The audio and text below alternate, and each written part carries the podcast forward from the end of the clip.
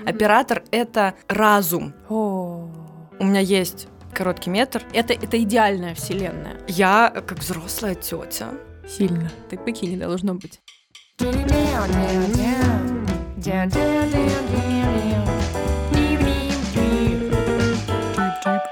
Всем привет! Всем привет! С вами подкаст «У кого не хватает экспертизы». Меня зовут Маша Талова, и я рекрутер в компании «Газпром ЦПС». А меня зовут Анжи Ромская, и я работаю офис-менеджером в компании «Айтива». Цель нашего подкаста – рассказать о разных профессиях, о том, как до них добраться, как поменять свою жизнь, если очень хочется, или как развиваться, если сильно приспичило. А сегодня у нас в гостях Евгения Копач, оператор-постановщик, чуть-чуть режиссер, монтажер и фотограф. Замечательный человек. Как вообще чудесно, что я все запомнила. Женечка, привет. Всем привет. Привет. Тип-тип. Давай сначала начнем просто.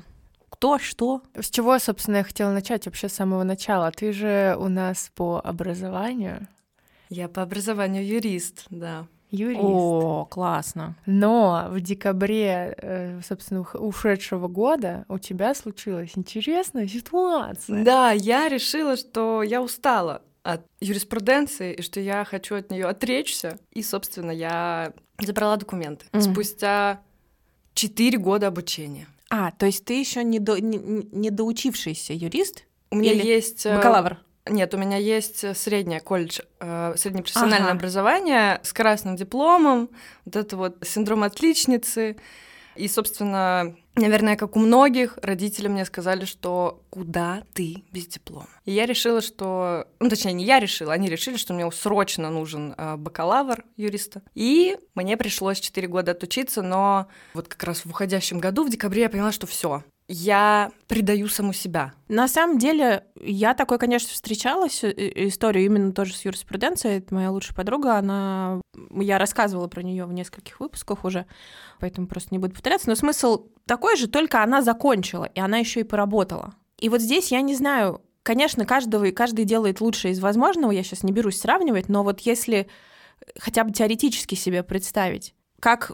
Когда лучше осознать, когда ты типа закончил, получил свой диплом, у тебя есть технический диплом, ты как, ну, как бы какая-то одна профессия уже есть, ты все-таки на нее потратила время. Или сразу в середине, типа, не мое, все, до свидания, я в, в эту тему не вернусь. Вообще, диплом он нужен, не нужен, как по-вашему? Ты эйч ар, рекрутер. Я сейчас работаю в месте, где на образование смотрят в первую очередь. Вот. Угу. А, ну, за счет того, что мы госучреждение. Вот, и я работала тоже, ну вот в госучреждении оно критично важно, и там все равно работают люди старой закалки, которые на три секи вообще могут просчитать тебя, закончена у тебя вышка или нет, и которые убеждены, что это прям, это очень важно. Те же самые большие там гиганты, вот это ай ти, они тоже смотрели в свое время на вышку, когда мы с ними работали.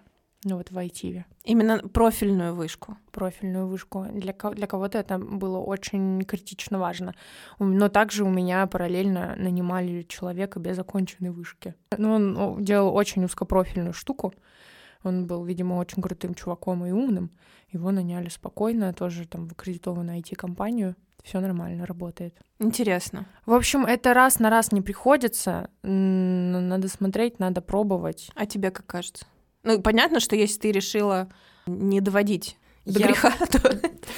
Да, я просто считаю, что в моей, по крайней мере, профессии, в которой uh-huh. я сейчас работаю, никто на моё образование не смотрит. Ну вот, э, в частности, именно диплом. Uh-huh. У меня есть курсы пройденные, операторские.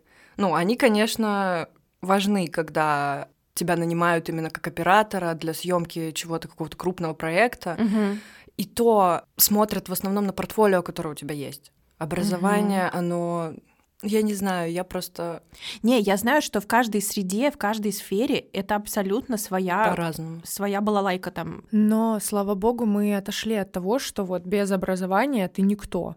Ну, то есть сейчас рассматривают специалистов, людей, главное, они смотрят на талант, они смотрят, ну, опять же, на вот опыт, который есть. Мне кажется, мы уже от этого отходим потихонечку, это очень круто, мне, мне кажется. Мне кажется, очень важно разделять отсутствие образования и отсутствие корочки.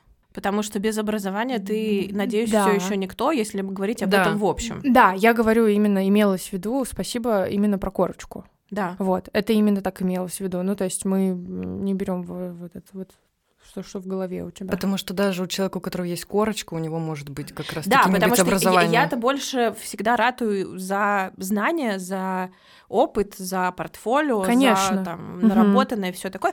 Но у нас в любом случае есть профессии, в которых мы не можем без образования. Я не хотела бы идти к врачу, который играет на гитаре, надрочился. Чип-чип.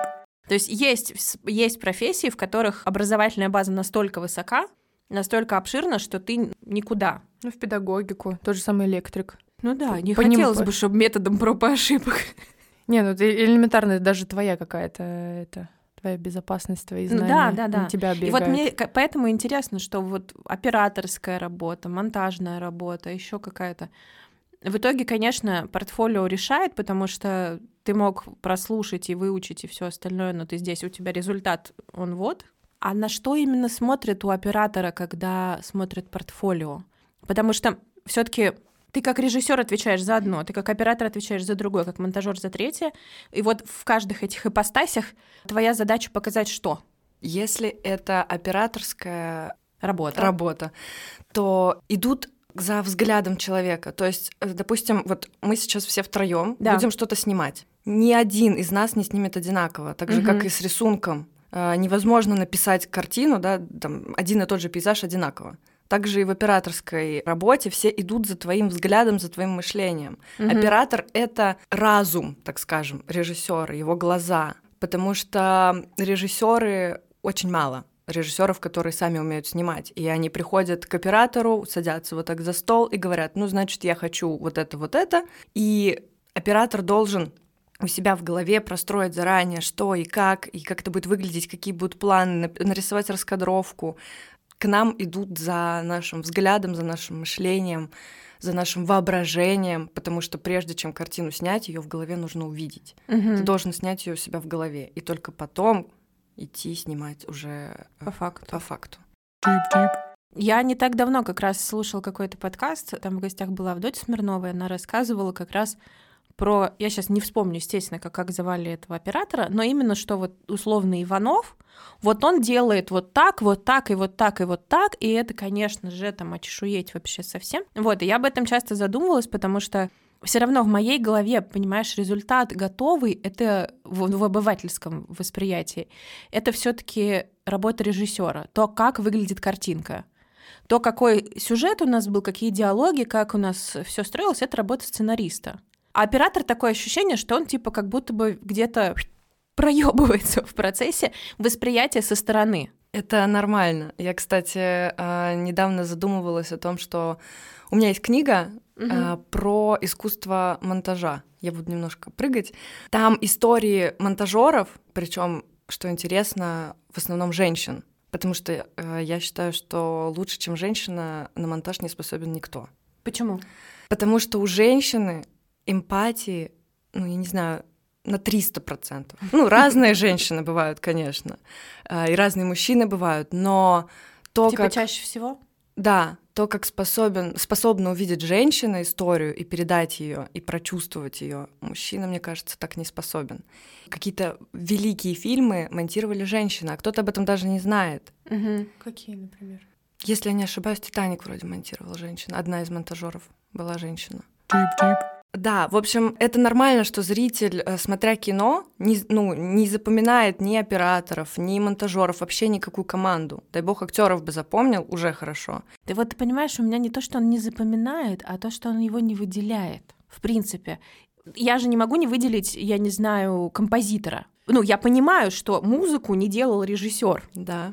Так вот. Же, как и картинку не делал режиссер. Он а с... вот у... нет, этого скорее, ну, не, не, стыкуется. не стыкуется, да. А у меня стыкуется. Прям последние несколько лет я смотрю на картинку и такая, йо, вот это класс, вот это оператор-красавчик. Да, у меня может быть такое, прости, что перебила, у меня может быть такое, что мне абсолютно не нравится сюжет, мне абсолютно не нравятся диалоги, но то, как это снято...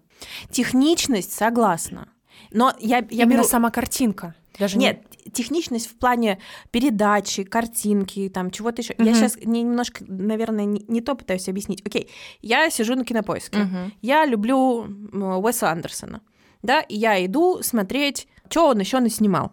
но я не пойду смотреть по... Я посмотрела «Безумный Макс», я обожаю то, как выглядит картинка в этом кино, и я никогда, ни разу не задумалась посмотреть, что это за оператор был основной, и пойти по его фильмографии.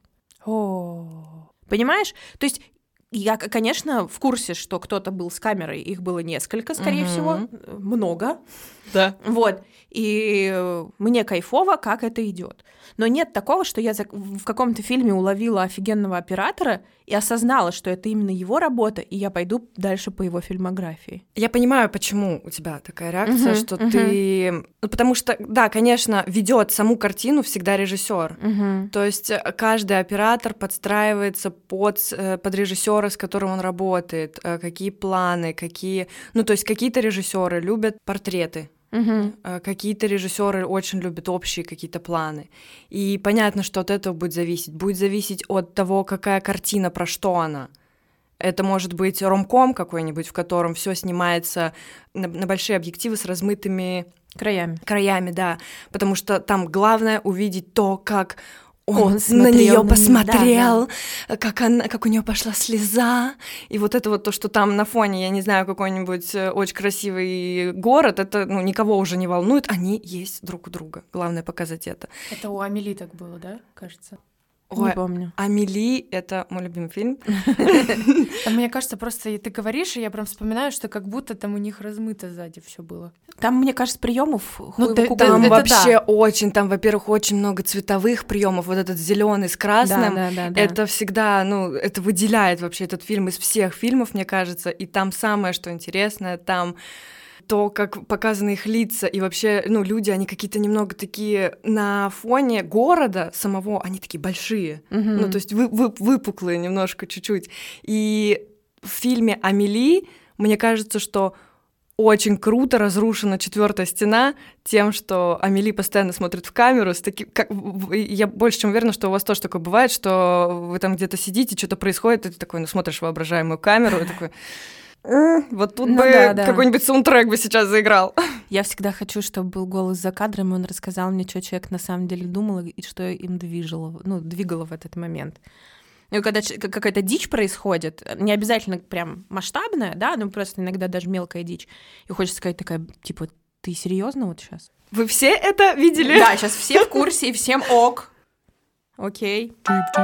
Здесь мне еще интересно, ты же как бы находишься условно в... сама для себя такая свое триединство какое-то, что ты да. и режиссер, и оператор, и монтажер. То есть ты как бы за замысел, за съемку и за э, в результате монтаж и сборку всего этого. Как тебе вот, находясь в достаточно в плотном контроле таком, как допускать остальных, кто будет отвечать за звук, за, там, я не знаю, подбор актеров. Ну, я не знаю, что именно у тебя, но у тебя, скорее всего, есть еще кто-то, с кем тебе приходится сотрудничать. Очень сложно. Я контроль-фрик и в жизни, и в профессии. И у меня есть короткий метр, который я снимала пару месяцев назад, и я делала вообще все сама. Я и актеров подбирала сама, и э, снимала сама, и монтировала сама. Единственное, что я не делала сама, это не писала к нему музыку. И то для меня это было очень сложно допустить человека, хотя это профессиональный звукорежиссер, композитор, и, ну, музыка... Маша, видела, как тебе музыка? Сильно. Вот, и, ну, я понимаю, что это огромная моя ошибка. Так делать нельзя. Нужно делегировать абсолютно точно. Ты знаешь, мне... Если честно, слово «делегировать» иногда выбешивает насмерть, потому что в тот момент, когда я точно знаю, что какую-то вещь я могу сделать лучше, чем другой человек, делегирование — это издевательство надо мной. Абсолютно точно. И я здесь скорее за идею сотворчества, когда вот есть я, я умею вот так. И для того, чтобы не сдохнуть в процессе, я хочу, чтобы ко мне пришел кто-то, кто умеет как-то по-другому. И ровно на старте мы договариваемся, что я вот не трогаю. Я не оцениваю его работу, я не стараюсь. Я буду, конечно, беситься в своей голове, естественно. Но есть расстановка сил, и я не, не имею права лезть на другую сторону. Я вот к этому еще не пришла. Я, я тоже там, ну, я в процессе. Это, наверное, моя темная сторона, когда я все знаю и все уже абсолютно точно ненавижу это. Ну, вот на съемках «Чемодана», короткометражка называется «Чемодан». Это а... как-то связано с Довлатовым? Нет. Фак, к сожалению. У меня были со мной люди, со мной поехали два ассистента, которых я взяла, собственно, для того, чтобы они мне помогали. Но в момент, где-то уже там практически в конце съемки, я поняла, что они просто поехали со мной в лес и просто стояли, потому что я ничего не разрешила им делать. Фак. То есть я сама там носилась с камерой, э, я, ну, да, штатив я сама переставляла. Я, ну, то есть в- вообще зачем нужен ассистент режиссера? Это на самом деле тоже очень важная профессия, потому что у него в руках должны быть, ну, должны быть, у меня так [S2] Mm-hmm. [S1] Не было, должны быть раскадровки. И он должен вести режиссера, он должен вести оператора, потому что мы отсняли, что нам нужно доснять, что мы сейчас будем снимать. А я такая, да зачем мне это? Ты не делала раскадровки? Раскадровки делала. Но, но оставила их у себя. Оставила их у себя. Угу. И очень много моментов важных в фильме угу. я просто забыла снять. И на монтаже ты просто сидишь такой, как хорошо, что я монтирую это сама. И, ну, и все вот эти тумаки мы можем сейчас самой себе. Потому что это, как, когда ты смотришь, вот в момент, наверное, когда я открыла файлы и поставила их на таймлайн, и я увидела, что вообще я наснимала, я поняла, как важно, во-первых, иметь плейбэк, это супер важно, без него нельзя снимать кино. Поясни. Это экранчик, ага. который стоит в, вообще в основном у режиссера, но также и оператору это удобно, когда он выводит вот этот большой экранчик себе на камеру. Угу. И ты видишь заранее, что там вообще получается, потому что тут на этом маленьком экранчике это всегда так красиво. Просто супер. Там уже Оскар, там уже Голливуд, там просто, там ты смотришь, боже мой. Эти руки. Тар... Да, Тарковский просто там сейчас, ну, я не знаю, он, наверное, жалеет, что он не познакомился со мной при жизни. А потом ты выводишь это на экран и такой, а расскажи про раскадровки, потому что как-то проскочили, ну, мне кажется, стоит немножко пояснить, что это, кого это, зачем. Когда ты пишешь сценарий, то есть как вообще идет создание фильма? О, отлично, давай от начала. Супер. Да, как идет создание фильма? Я на своем примере, да? Давай, можно да. вот на чемодане. В моем случае мне очень часто просто снится идея. Ты с ней просыпаешься и записываешь какие-то отрывочки себе в заметки в телефон. Потом ты открываешь эти заметки и начинаешь эту историю раскручивать у себя в голове, придумывать, uh-huh. что как вообще это будет красиво, как это все, значит, здесь она пойдет туда, здесь она пойдет туда. Потом, когда ты садишься за сценарий, ты понимаешь, что, ну, либо это невозможно снять, потому что у тебя нет такой камеры, такой команды, либо у тебя нет на это денег. И, собственно, вот сценарий — это прописывание... Опять же, есть два вида сценария. Uh-huh. Литературный, когда ты прописываешь, что вот героиня идет и чувствует вот это, лес, значит, олицетворяет вот это. Этот сценарий никто не видит, кроме сценариста. Есть сценарий, который уже идет в производство.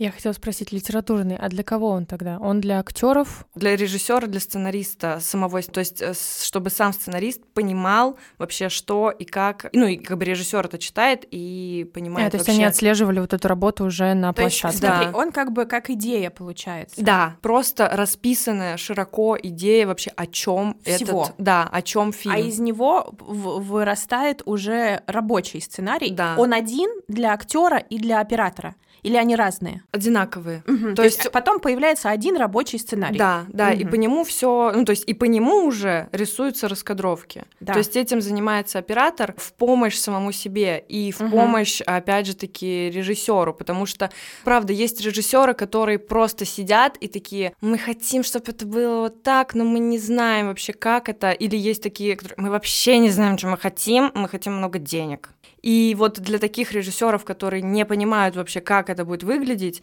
для них рисуются раскадровки. И для оператора, для которого... Ну, это... скорее всего, это для заказчика потом будет да, делать. Ну, то есть это, это договориться на берегу, что мы понимаем, что мы снимаем. Да, то есть это такое, грубо говоря, эскиз фильма. Такой скелет начальный. По нему ты понимаешь, что ага, ну вот здесь, значит, мы идем. И плюс это удобно, что фильмы же снимаются не так, как мы их смотрим. Да. Угу. Не, там, не от начала до конца, а где-то там сегодня мы сняли конец, завтра мы сняли середину, послезавтра начало. И вот для этого тоже очень удобно, потому что ты как бы отсматриваешь, что так, сегодня мы сняли вот это, все, к этому мы не возвращаемся. Угу. И ты понимаешь, сколько у тебя будет общих планов, сколько у тебя будет крупных планов, средних, деталей. И это, конечно, я считаю, что без раскадровок вообще невозможно снимать. А как вот люди не запутываются те же самые сериалы снимать? Ну ладно, понятно, эти, как вот там, фильмы, вот эти огромные, ну, огромный фильм, окей, ты, и ты примерно... Ну, посерийно у тебя идет все. Вот те же самые... Я, у меня сразу вампиры средней полосы всплывают. Ну, то есть, например, они сняли там начало первой серии, а потом они такие, а, вот, мы вот в этом помещении, заодно давайте снимем середину сцены третьей серии. Как вот... Зависит от съемочного процесса. И от э, самих операторов? И вот от, нет, от... нет, от того, как у тебя вообще, в принципе, выстро... выстроен процесс. Потому что если ты снимаешь, например, часть в Малайзии, часть э, где-то там в Австралии, часть в Сыктывкаре, то вряд ли ты будешь метаться туда-сюда в зависимости от серии. То тебе нужна будет вот такая, конечно, разбивочка. Если у тебя идет съемочный процесс такой, что ты снимаешь серию, ее выпускаешь, параллельно снимаешь следующую, то есть у тебя параллельный процесс, то, естественно, ты будешь заниматься съемкой одной отдельной серии и дальше выпуском ее в эфир, там, Орова, куда? Это, вот. Если это такие проще. Большие, да, это если большие какие-то сериалы, если это условно ситком какой-нибудь «Воронины», это все снимается вообще за пару дней, ну то есть там серия с- снимается, да. Павильонная, условно... если вся съемка, да, да. Да, это вообще, ну то есть. Ну э... да, там переставлять особо ничего не нужно, да. Уже все стоит. Тем более тебе логично должна идти, скорее всего, все будет меняться от серии к серии, ну то есть сегодня у тебя одни, да, цветы, завтра у тебя другие цветы в вазе, и тогда у тебя логика. А когда у тебя большой проект и несколько локаций разбросанных, еще и на натуре съемка, то, естественно, ты... Кстати, супервайзер тоже очень важная профессия еще. Это, это кто, тот, это? Кто следит за тем, что вот, например, у Маши вот столько вот э, воды в стакане. Она сейчас от, отпила. О, да. А нам нужно переснять, и нам нужно налить столько же воды, чтобы это не было... Я очень часто замечаю в фильмах моменты. Вот мы вчера... смотрели серию The Last of Us, и там Элли делает Джоэлу укол, и то есть как бы она, там же вот эта вот штучка, которая нажимается, да, чтобы в- выпустить жидкость, она у нее, в... ну все, она ее опустошила, сам, да, шприц. И на следующем кадре вот эта вот штучка, она наверх поднята. То есть как будто она этот шприц еще не, ну, ну, поршень, не сделала, да, да, не, поршень не опустила. И вот такие моменты, они, конечно, большему количеству зрителей незаметны, но когда ты придираешься и смотришь вот этот фильм вот с тем, что ты хочешь найти что-то, очень часто ты можешь это найти. Часы очень часто не переводят. Меня это бесит. То есть, типа, вот там в кадре было шесть часов вечера, прошло две минуты, а там уже, не знаю, три часа дня. Это... Я смотрела невероятное большое количество материалов по съемкам «Хоббита». Вот, часов тридцать, наверное. Вы досмотрели? Да, да, мы досмотрели. Там тоже рассказывали про специальную барышню, которая как бы следит за всеми, а там же, ну, огромное количество, конечно, всякого материала вокруг. И даже там умудрились выдать Гендальфу не тот посох в определенный период. Ой. Скорее всего, там еще есть какие-то mm-hmm. истории, просто эту как бы прям обсуждали. То есть у него условно появился посох из начала фильма, а должен быть из конца. Ну, короче, что он там тут сломал какую-то пыку, и этой пыки не должно быть. Ну вот.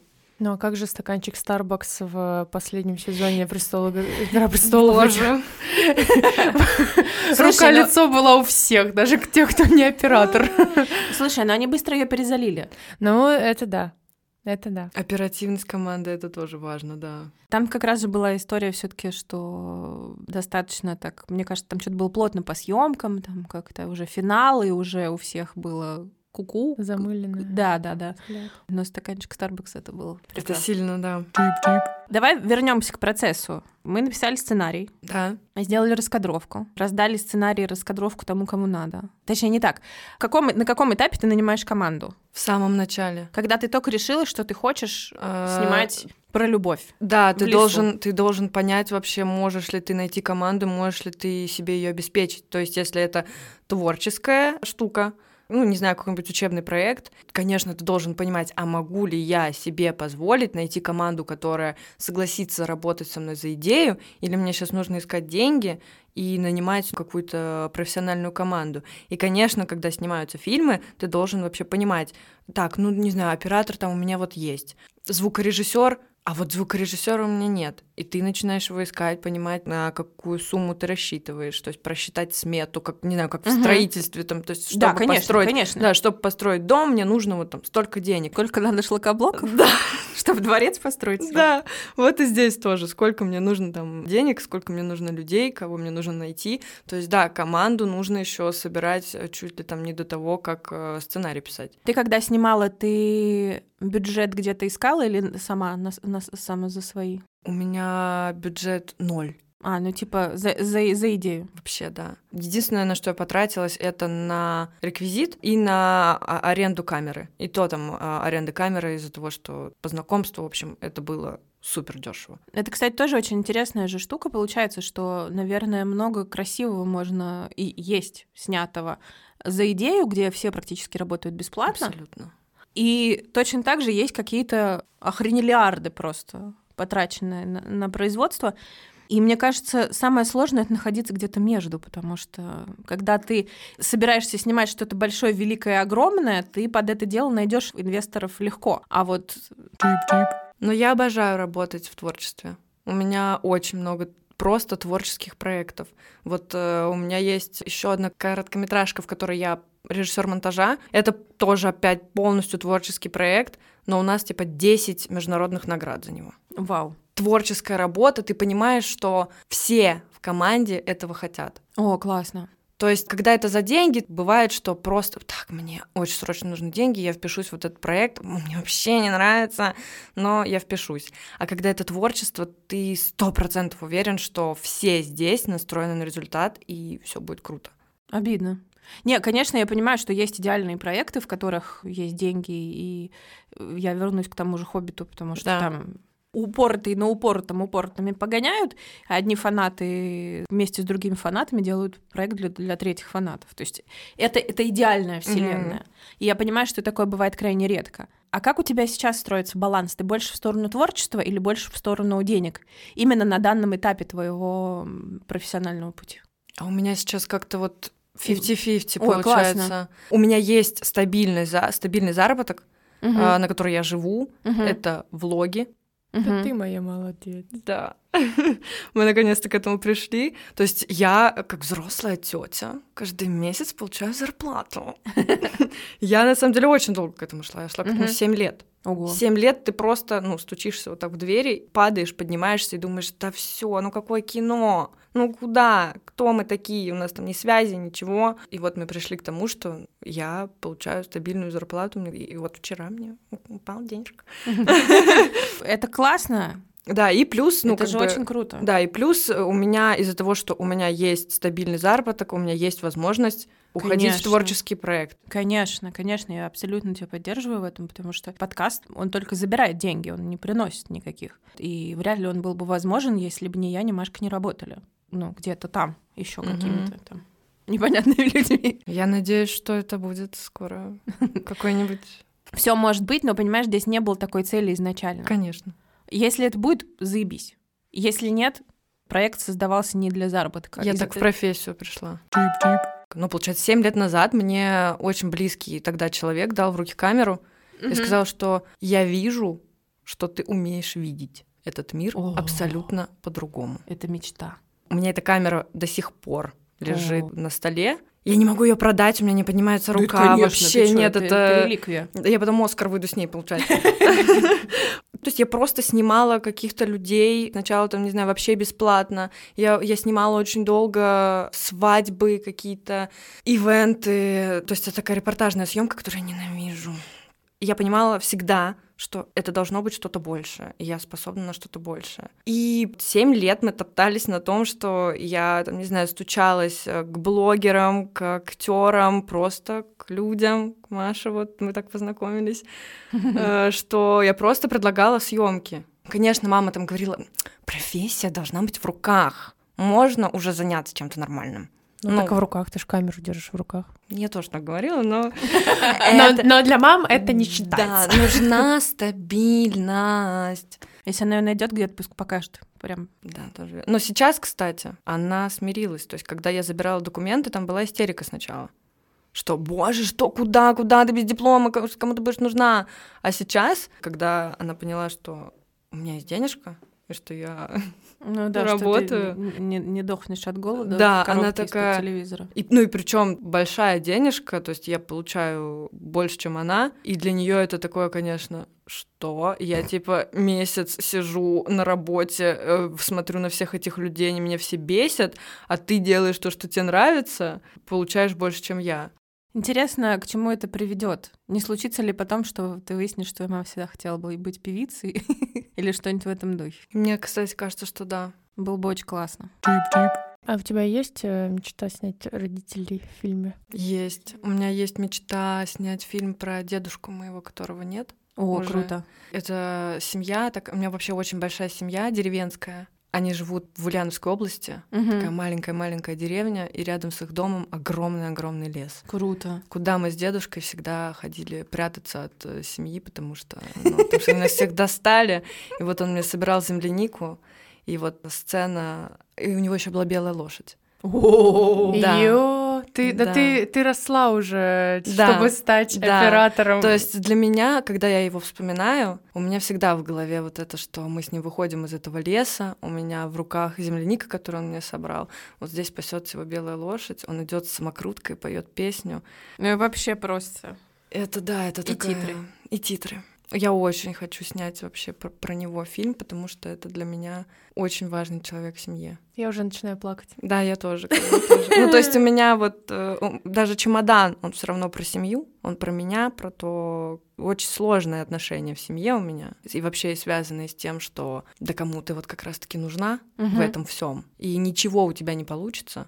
Очень сочувствую. Да, и, конечно, было очень сложно через это проходить, и вот этот фильм, он про то, что мне все равно, что вы мне скажете. Я хочу, я вижу, я получаю сообщения от людей, которые со мной работают. Я выбрала слушать свое сердце. И вот этот фильм про то, что я выбираю слушать свое сердце, я оставляю вообще все, что мне двадцать четыре года говорили про то, что у меня ничего не получится, вот в этом чемодане, в этом лесу. До свидания. Потрясающе.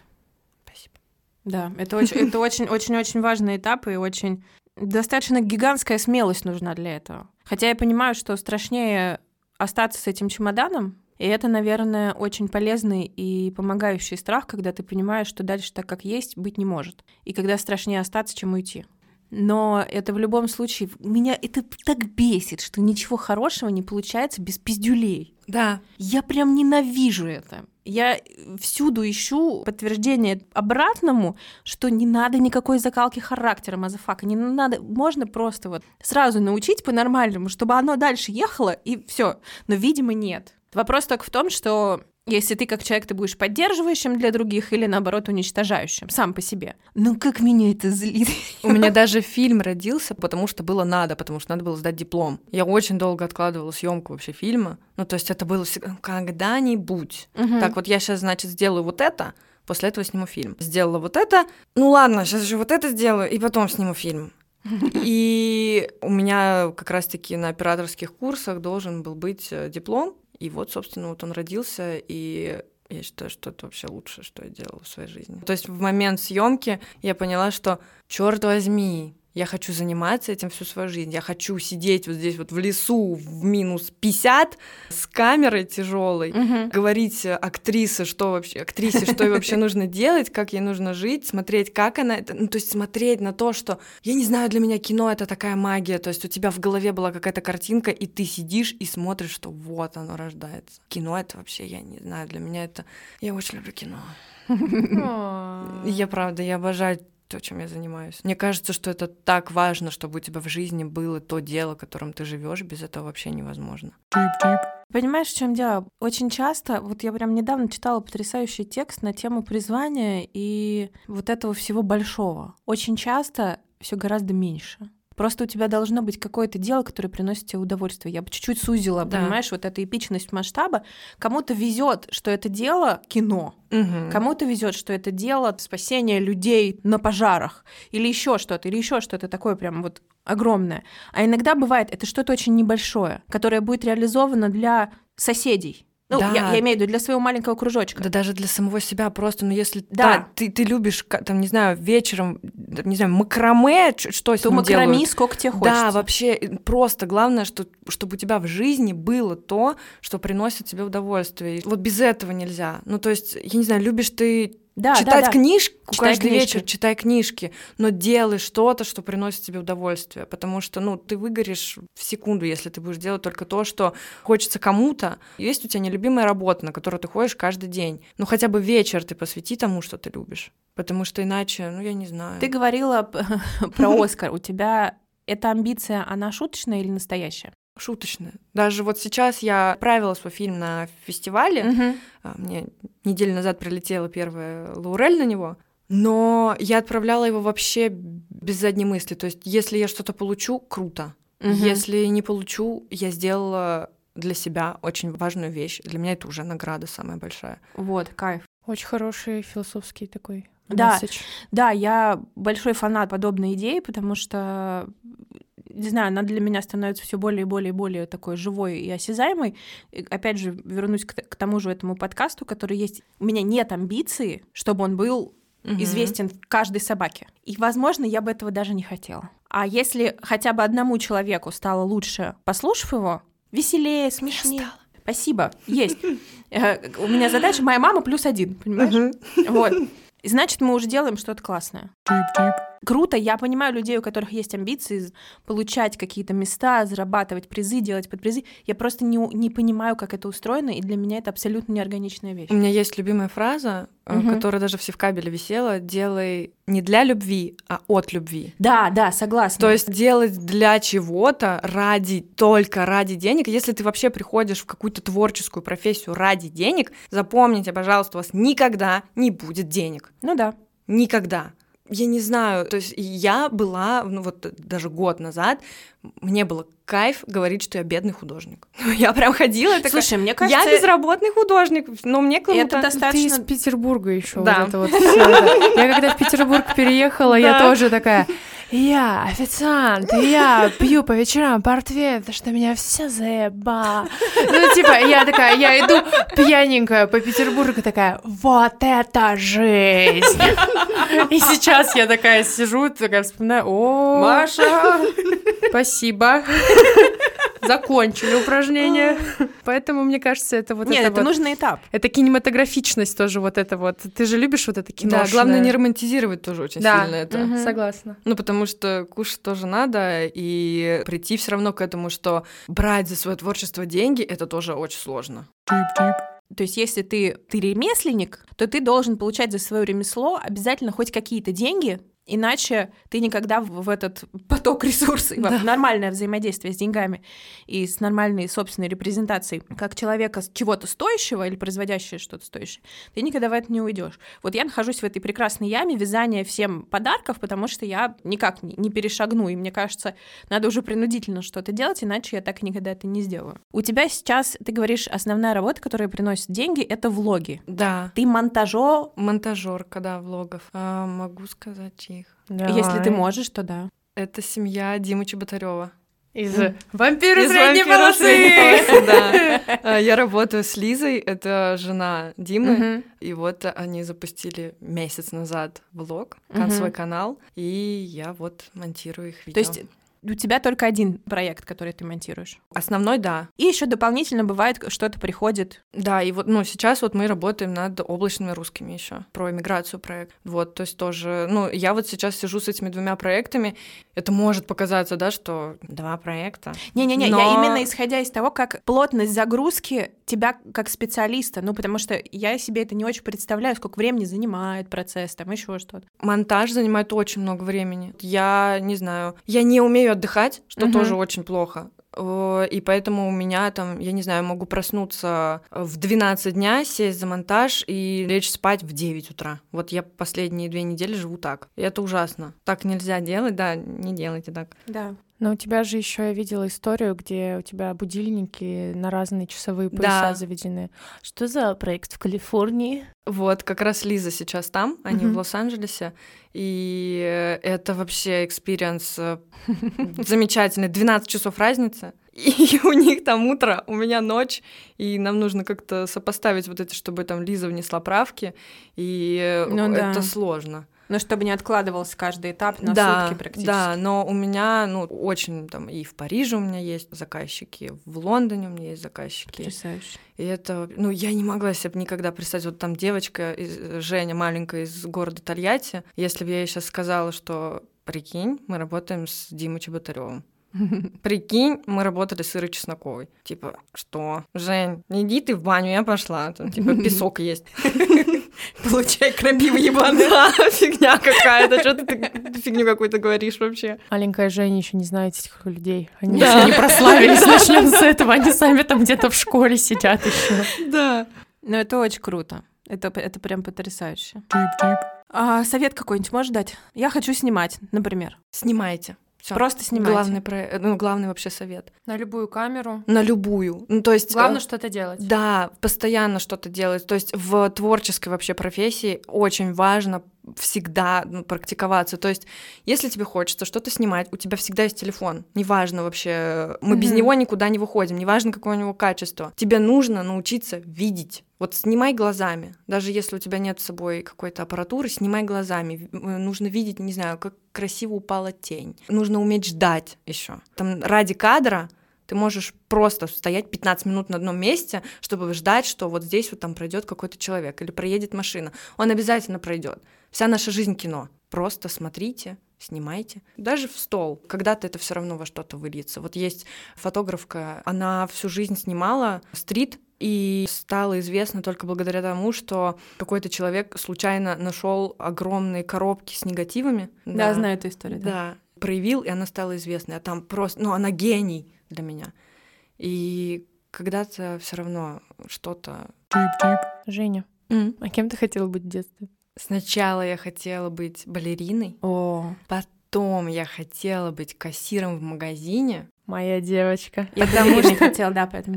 Потому что я думала, что все деньги а, они с, собой. с собой забирают. А, я такая думала, а почему никто не хочет работать кассиром? В смысле, у тебя же куча денег. Потом я хотела быть космонавткой, потому что я хотела достать маме звезду с неба. А теперь ты ее звездочка, получается. Да, получается так. И, и все. А потом э, я как-то нарисовала какую-то картинку и сказала маме, что моя мечта, чтобы эти картинки оживали. О. И вот сейчас мои картинки оживают. Сильно. А... У нас есть название. И у меня был еще один вариант. Да? Будем, будем выбирать. Какой навык или тоже какую профессию ты хотела бы освоить в будущем?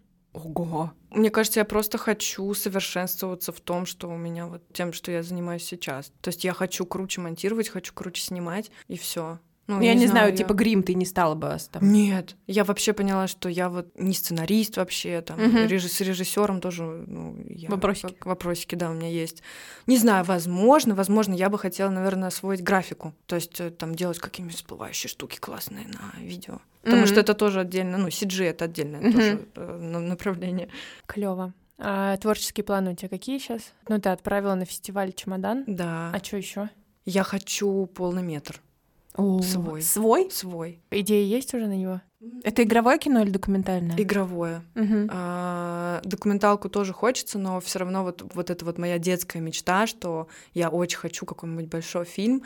Скорее всего, я когда рассказываю, что когда-нибудь у меня будет фильм, это угу. киноальманах про любовь, снятый а, во Франции. То есть О. практически «Париж, я люблю тебя», но с историями моих друзей. Я mm. собираюсь, у меня есть заметочка в телефоне, где я собираю истории любви всех моих друзей, и потом я хочу снять об этом кино, потому что я обожаю слушать, как люди друг друга любят.